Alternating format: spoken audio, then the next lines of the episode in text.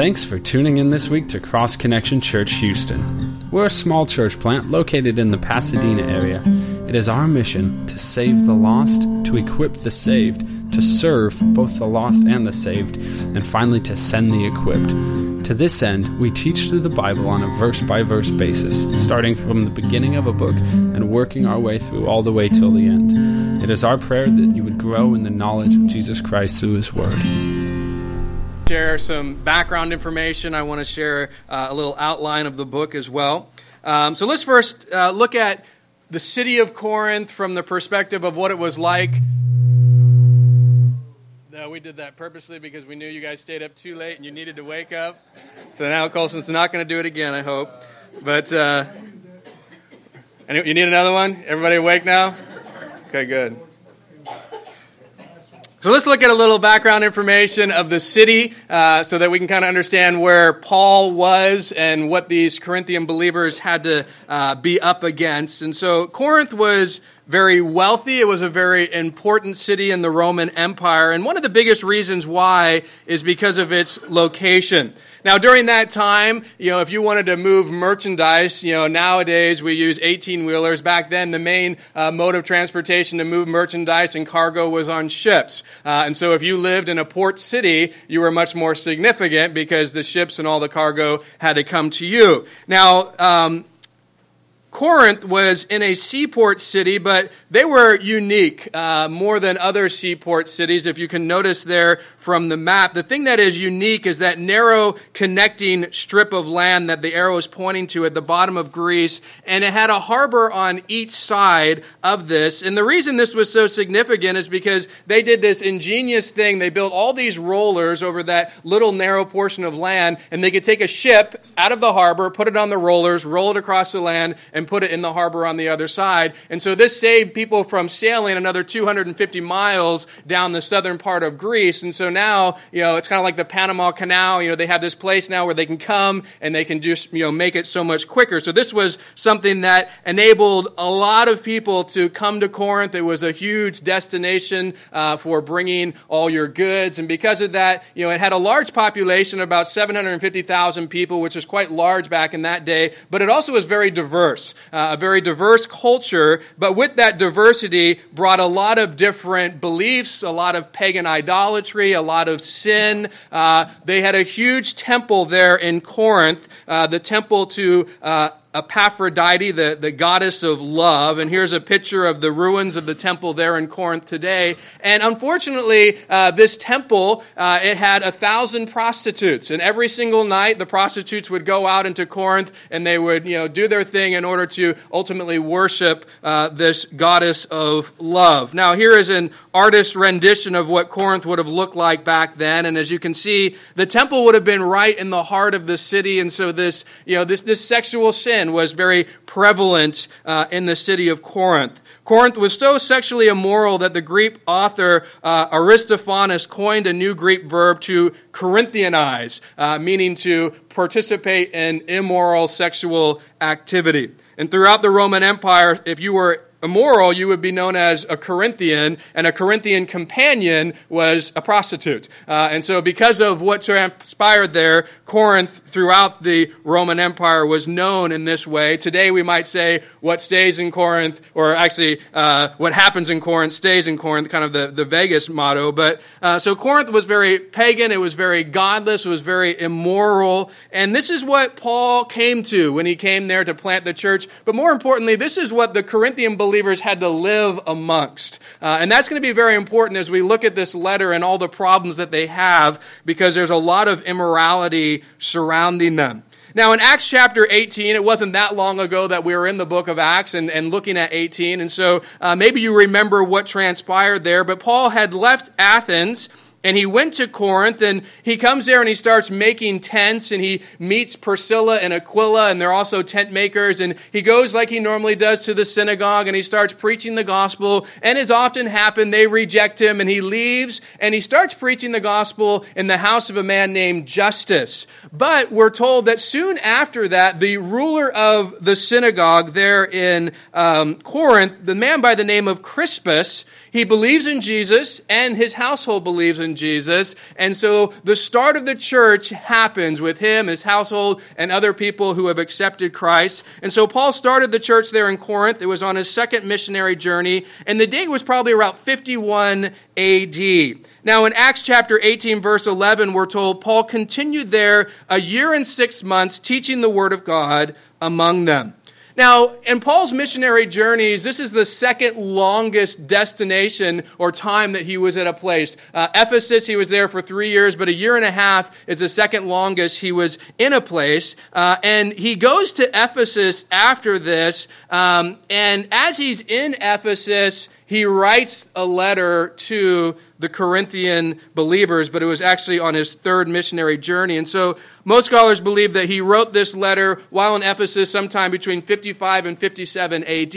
And so he goes there in 51 AD, writes it between 55 and 57. And the thing that's important to note is that when they receive this letter from Paul, the church is only four to six years old. So that means the majority of believers there are only been saved for four to six years at the maximum. So there's a lot of immature believers. And the reason that's important to note is when you have immaturity in your relationship with the Lord and you're surrounded by such immorality where you're at, oftentimes the result is sin in the church. Uh, and that is something that we're going to see here in Corinth. They're surrounded by a lot of, you know, sin, and they brought big problems there to uh, the Corinthian church. And, and it's really these problems that brings Paul to write this letter. We're told there's basically two reasons that he writes this letter. It's in response to two different things. First, in uh, 1 Corinthians chapter 1, verse 11, Paul says, For it's been declared to me concerning you, my brethren, by those of Chloe's household. And then he shares what they, you know, shared with him. So there's this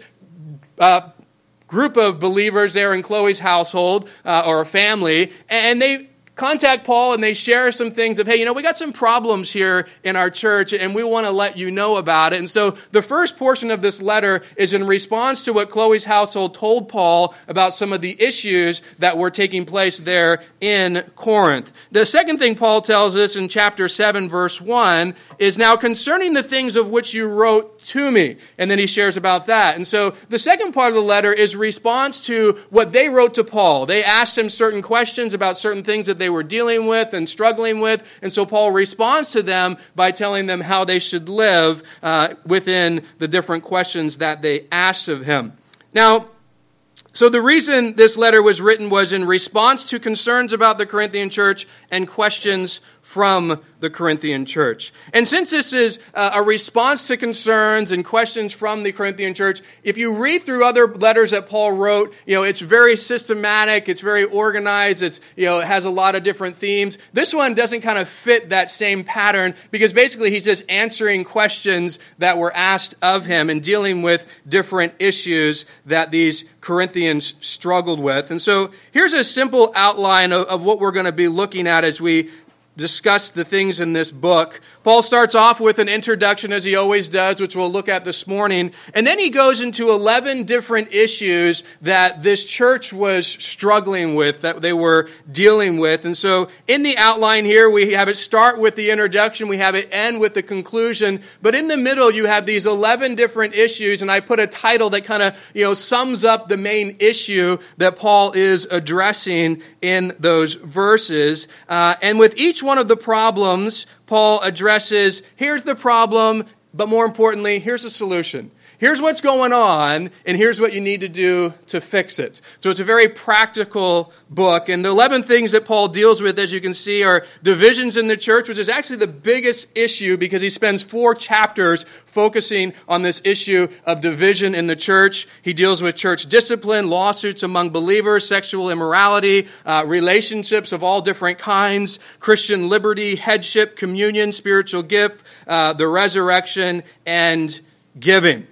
And this is a great book. You know, I think of all the New Testament books today, you know, one, I think the, the Corinthian church oftentimes reflects the, the church in America most today, but also, you know, it's something that we struggle with. As we look at these different things, these are issues that we as a church deal with. And so Paul is going to be sharing the problems and the solutions, and I think it's going to be very good and practical uh, for us. And I hope as we go through this that you will learn a lot, but more importantly, that you will put these things into practice. And if these are problems that you face, uh, that we would put these solutions uh, into our lives. And so, this morning we're going to start with what Paul starts with this introduction that he gives. And in verse 1, he says, Paul, called to be an apostle of Jesus Christ through the will of God, and Sosthenes, our brother.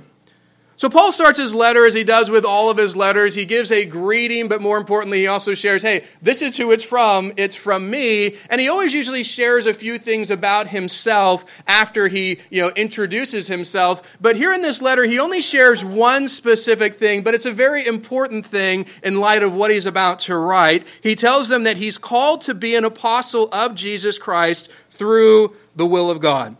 So there are two important things that Paul wants his readers to understand. First, he's an apostle.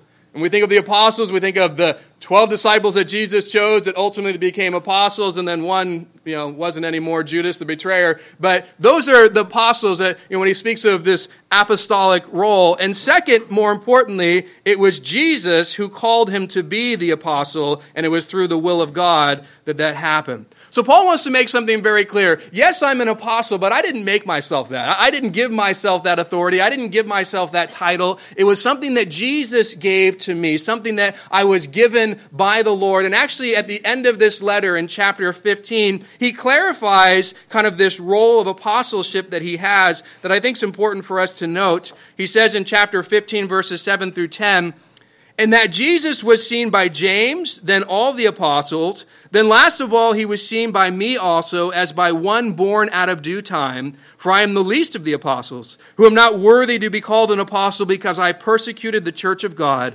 But by the grace of God, I am what I am. And his grace towards me was not in vain, but I labored more abundantly than they all. Yet not I, but the grace of God which was in me. This chapter is all about the resurrection, and Paul's talking about the different people that saw Jesus after he rose from the dead. And one group were the apostles, these 11 that, you know, were given that role. But then he says, you know what? I also saw Jesus after he rose from the dead. Uh, and he wants to clarify that. And he's speaking about when he saw Jesus on the road to Damascus, that time when he gets saved and Jesus appears to him. And that was when Paul had this encounter with the risen Christ. But notice he says he's an apostle born out of due time, meaning that his apostleship came later than the others. And he also says, I don't feel worthy to be an apostle. Why? Because I persecuted the church of God. But you know what? By God's grace, he made me this. I don't deserve it. I haven't earned it. It's God's grace. He's given me this authority. He's given me this role. And He wants these believers to understand that He has this authority because what He's about to write is pretty in your face. What He's about to write is dealing with some serious sin and how they need to change. And so a lot of people might say, well, you know what, Paul, that's just your opinion. Or, you know what, Paul, who are you to write that to me? Or, Paul, you know, who do you think you are to tell me this or that? And Paul wants them to understand, I have authority from God to address these things. And I think it's important for us as we look at the Word of God to remember that, you know, this isn't just a bunch of life, nice letters or interesting stories written by different men. This is the Word of God. He's inspired it. He inspired these individuals to share these things. And so as we go through these problems, I'm sure that maybe one of them is going to hit you. And sometimes we think, well, you know, well, that's, that, that's just Paul's opinion or, or that's just this person's thoughts. No, this is God's word. This is God's opinion. This is what God says about us and what we need to do in response to the sin in our life. And so Paul wants them to understand that. And I think we need to understand that as well. So after Paul introduces himself and shares this great thing that he is an apostle by the will of God, he throws out this little thing. He says, and Sosthenes, our brother. Well, he often tells people that are, you know, these guys are ministering with me, but this is an interesting person that he throws out there. One, he's a Corinthian, but if you remember, as we just noted in Acts chapter 18, Paul goes and the ruler of the synagogue gets saved. His name's Crispus. Well, guess what? Crispus lost his job. You can't believe in Jesus and be the ruler of the synagogue. And so they remove him as the ruler of the synagogue. And you know who takes his place there in Acts chapter 18? A man by the name of Sosthenes. Now, Sosthenes thinks, you know what? I'm going to show how much I'm not like Crispus, and I'm going to take Paul and I'm going to bring him to trial in order to have something bad happen to me so that, you know, hey, the people in the synagogue are really going to like me. So Sosthenes does that. He brings them before the court there, uh, Paul before the court there in Corinth, and they look at what the accusations are and they're like, man, this is all about your guys' beliefs and religious stuff. We don't want anything to do with it. Paul, you can leave. Well, they're not pleased by that, and so they take Sosthenes, who lost the case here, and they beat him. And that's the last thing we see of him in Acts chapter 18. But now he comes up again. And notice now, he's not trying to take Paul to trial. He's a believer in Christ who's ministering with Paul. And I think that's an interesting thing to note because sometimes, you know, we're out there and we're sharing the gospel and we're ministering, and we have people like Sosthenes who are against us, who want to try to destroy us. But remember that, you know what? Just be patient and just be diligent to keep ministering and reaching out to people because maybe, like this man, he will at one point in time not only accept Christ, but join you in ministering with or for Christ. And so it's kind of an interesting thing here that this Corinthian who was once very against Christ is now ministering with Paul. So now Paul is going to share who this letter is to, verse 2 and 3. To the church of God which is at Corinth, to those who are sanctified in Christ Jesus, called to be saints, with all who in every place call in the name of the Lord Jesus Christ, our Lord, both theirs and ours. Grace to you and peace from God our Father and the Lord Jesus Christ. So here Paul tells us who the letter is to. And notice what he says. He says, To the church of God, which is at Corinth. And I want you to note something that's very important here. Notice Paul is not addressing the church of Corinth.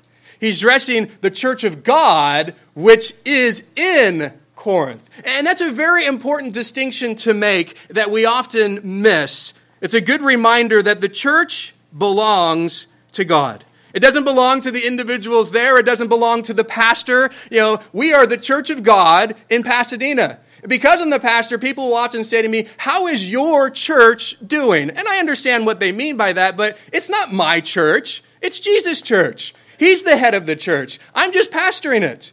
And there are men who are in my role who think, no, it is my church. And they try to take ownership of that, but it is no man's church. It is Christ's church. And I like the reality here. If it's the church of God, it just meets in Corinth. And we need to understand that and be reminded of that. But I think Paul also tells us this to understand the contrast between the two statements because you have the church of God, which is something very good, but it's in a sinful city like Corinth, which is something bad. And this, you know, is something that we need to understand because it helps us get what's going on here in 1 Corinthians because you have the church of God in a sinful place, and because of that, the church has allowed the sin of the city to influence them and bring lots of problems to their life. You see, the main problem these believers in Corinth had was the city was influencing the church instead of the church influencing the city, which is how it's supposed to be. We as a church are supposed to influence the city for God,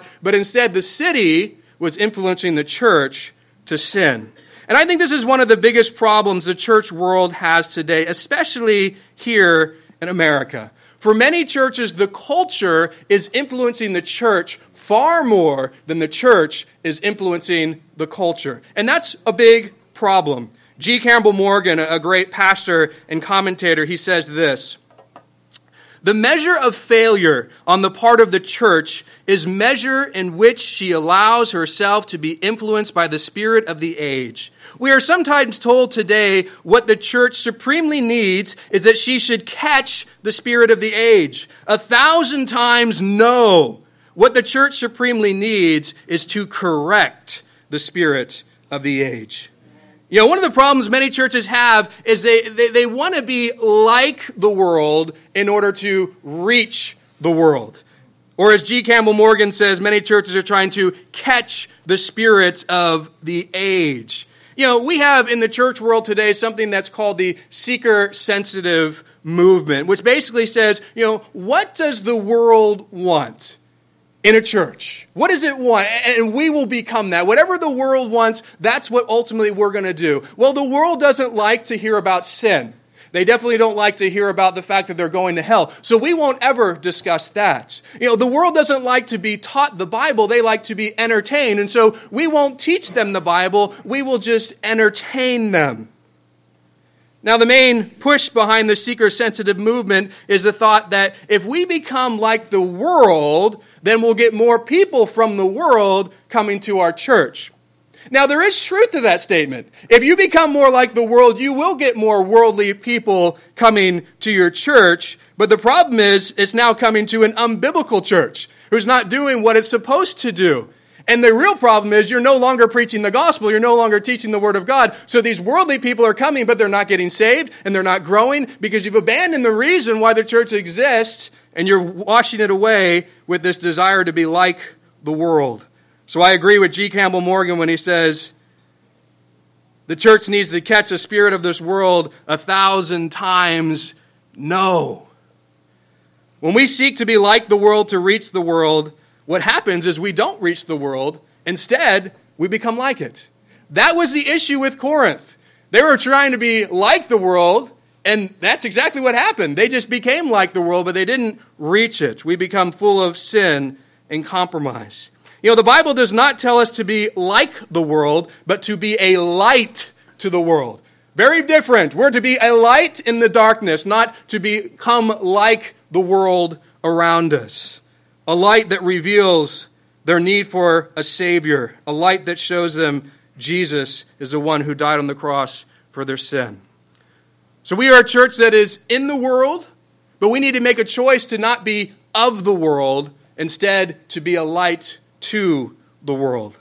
So Paul starts off telling us he's writing to the church of God, which is at Corinth. And then he tells us two things about the Corinthian believers that are important to note. First, they're sanctified in Jesus, and second, they are saints. Now, the words sanctified and saints basically mean the same thing. To be sanctified is to be set apart from the world to God, and to be a saint is to be set apart for God. Now, the big thing that's important to note is that both of these things happen because we accept Jesus Christ and what he has done for us. And I think something even important to note as well with the New King James Version here, it says called to be saints, but the words to be were inserted by the translators. The original Greek just means called saints. And I point that out because it's important to note that these believers, when they accepted Christ, right then presently were called saints. Because the mindset that we have, especially within the Catholic Church, is oh, once you do enough good works, then you can be saints in the future, instead of the reality that I am a saint right now because I place my belief in Jesus Christ. I am called a saint the day I accept Christ. I'm not a saint because I do all these good works and then somehow in the future obtain sainthood. The Corinthian believers are saints. They're set apart for God for one reason and one reason alone their belief in Jesus Christ and what he did to make that possible for them. But Paul goes on to say, you know what? Hey, this is not just for you, this is for every believer, to all who are sanctified in Jesus Christ, called to be saints, with all who in every place call on the name of the Lord Jesus Christ. Now, Paul's laying the foundation for an important issue that we're going to be looking at in the next four chapters this issue of division. And he's trying to help them see we all have this sainthood. We're all the same. We all have the same Christ. We have this thing to unify ourselves over. And he's kind of building this, and he's going to spend a lot of time dealing with that, which we'll be looking at uh, in the next several weeks. But this unity, this common lordship of Christ that each of us have. So, the saint, it's not exclusive to them. All who believe in Jesus are saints as well. Paul goes on to say, Grace and peace to you from God our Father and the Lord Jesus Christ. This is a typical greeting that Paul uses, one that's drawn both from the Greek culture and the Jewish culture. Uh, grace was something that the Greeks would use in, in you know, greeting one another. Uh, peace or shalom was something that the, the Jews would use. And, and Paul brings this, but you notice that he always puts grace before peace because the reality is the grace of God is necessary for peace to be in your life. It can't go the other way around. You can't have peace without grace. Uh, and that's something just, just uh, important for us to remember of what grace brings. And now Paul is going to share about some of the amazing gifts, some of the amazing things that the Corinthians and us have received because of God's grace his unmerited, undeserved, unearned favor. Notice what he tells us, verses 4 through 9. I thank my God always concerning you for the grace of God which was given to you by Jesus Christ, that you were enriched in everything by him, in all utterance and all knowledge, even as the testimony of Christ was confirmed in you, so that you come short in no gift, eagerly waiting for the revelation of our Lord Jesus Christ, who will also confirm you to the end, that you may be blameless in the day of our Lord Jesus Christ. God is faithful by whom you were called into the fellowship of his Son, Jesus Christ our Lord. Notice here that Paul reveals that he is thankful for something. And what he's thankful for is the grace of God that was given to the church there in Corinth. And he shares with them specific ways in which God's grace was given in different gifts to them. Everything that God gives us is by his grace. Meaning we don't deserve it, we haven't earned it, there's nothing we could do to earn it. And all the things that Paul shares here is just, hey, God gave this to you because he's gracious. Because of what Christ has done for you, it's not something that you earn. Notice the first thing he tells them. He says, You were enriched in everything by Jesus, in all utterance and all knowledge, even as the testimony of Christ was confirmed in you. One of the gracious gifts that God has given to the Corinthian church, He's given to us, is that He has enriched them in everything by Jesus. You know, being a believer in Jesus Christ enriches your life in every way. It enriches your relationships, it enriches your pursuits, your goals, it enriches your job, it enriches everything. Having a relationship with Jesus is the most enriching thing in your life. And the world tries to tell us something that's opposite of that. No, no, no. This will enrich your life more. Or, this will enrich your life more. Or pursue this because it's better than Jesus and pursue that because it'll give you more than Jesus can. And it's a lie. Jesus is the one who truly enriches us. You know, these Corinthian believers, they were enriched in every way by Jesus, but unfortunately, for many of them, either they didn't grasp it or for they didn't think it was enough. And so they started to look to the world for enrichment. Oh, we have this in Jesus. Oh, that's nice and good. But you know what? Oh, look what the world gives. Oh, look what the world's offering. And they started to go for the enrichment that the world was uh, pushing forward towards them and abandoning the enrichment that they already have in Christ. And I think sadly, this is something that happens to a lot of us as Christians. We don't grasp this truth that all we need is in Jesus, that we are complete in Him. All the enrichment that we need in life comes through our relationship with Him. We don't need what this world has to offer. Now, maybe our flesh wants what this world has to offer, but we need to believe the truth that we don't need that. And not only do we not need that, it does not satisfy. It does not give you what you think it will. Only Jesus satisfies. Only Jesus gives you what you truly need. You know, one of my favorite worship songs is Give Me Jesus. I like Fernando Ortega's version of that. But there's a, there's a line in the song that says, You can have all this world, but give me Jesus. Yeah, and I think that should be our heart. You know what, world? You can have everything that you have to offer, keep it. All I want is Jesus. Because I recognize what Jesus offers is better than anything you can give me. These believers in Corinth and us as well have been enriched in everything by Jesus. What a wonderful, gracious gift. Another blessing these believers were given by God is they came short in no gift. Think about that. The Corinthians were greatly gifted by God. God gave them all sorts of wonderful gifts. But unfortunately, they didn't really use a lot of the gifts. And we're going to see the longest section in Scripture on spiritual gifts and how they should be used because they were given lots of great gifts by God, but yet they either didn't use them or they didn't use them properly. Something that we need to understand is that God gives us gifts ultimately so that we would use them for His glory. So often Christians have gifts and they don't do anything with them. That's not why God gave you a gift. He didn't give you a gift so that you would sit on it and do nothing with it. He says, Here, here's a gift. Now use it. Use it for my glory. And you'll find that if you're using your gifts for God, often He'll give you more because it's like, oh, great, here's someone who actually does something with the gifts that I give to them. When we don't use our gifts to glorify God, ultimately we're just wasting them. Charles Spurgeon said this Should it not show us that gifts are nothing unless they are laid on the altar of God? That it's nothing to have the gift of oratory, that it's nothing to have the power of eloquence, that it's nothing to have learning, that it's nothing to have influence, unless they all be dedicated to God and consecrated to His service. God gave us gifts to use them, not to waste them.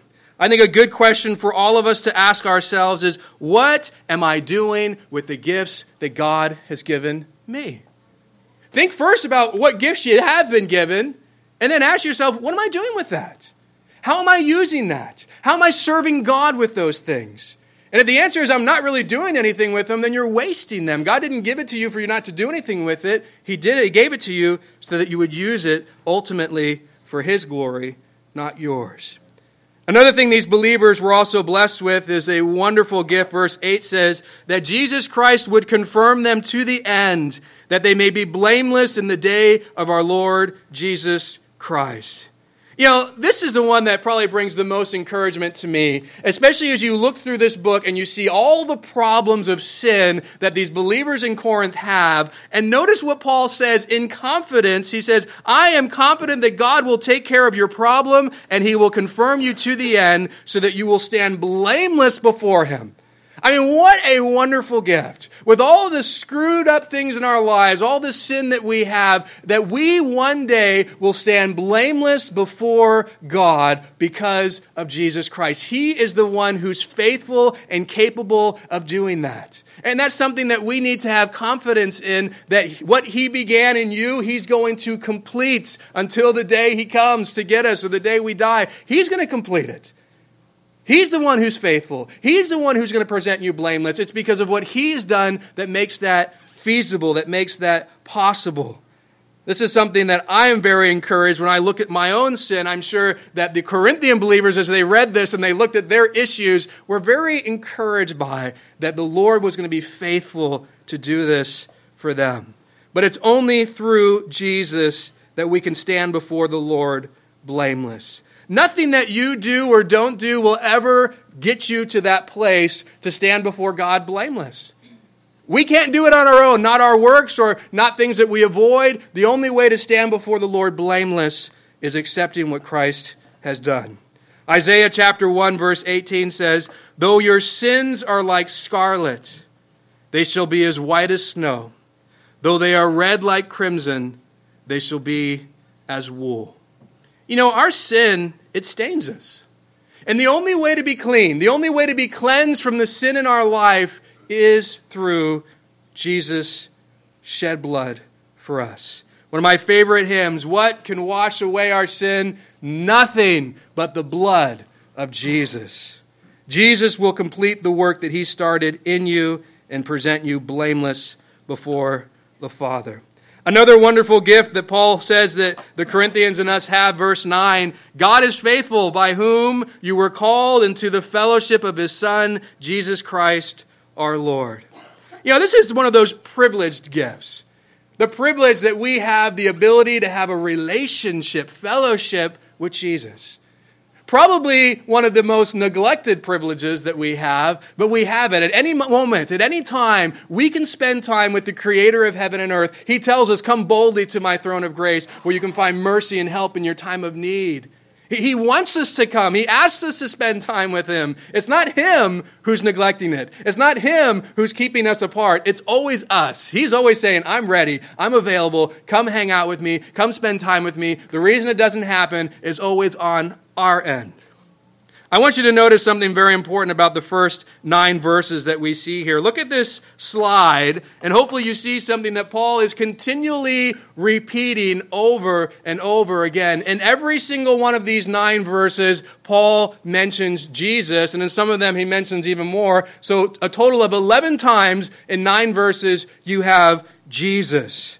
Paul greatly emphasizes Jesus in the introduction because Jesus is the ultimate solution to the problems that he is going to share about here in the book of 1 Corinthians. And all the different areas the Corinthians were struggling with, the ultimate problem that they had was they were losing sight of Jesus. They were suffering divisions. Why? Because they had lost sight of the unity that Jesus brings to their life. They were sexually immoral because they had forgotten that the members of their body were members of Christ. They were in lawsuits with one another because they failed to see that Jesus could help them to judge these things.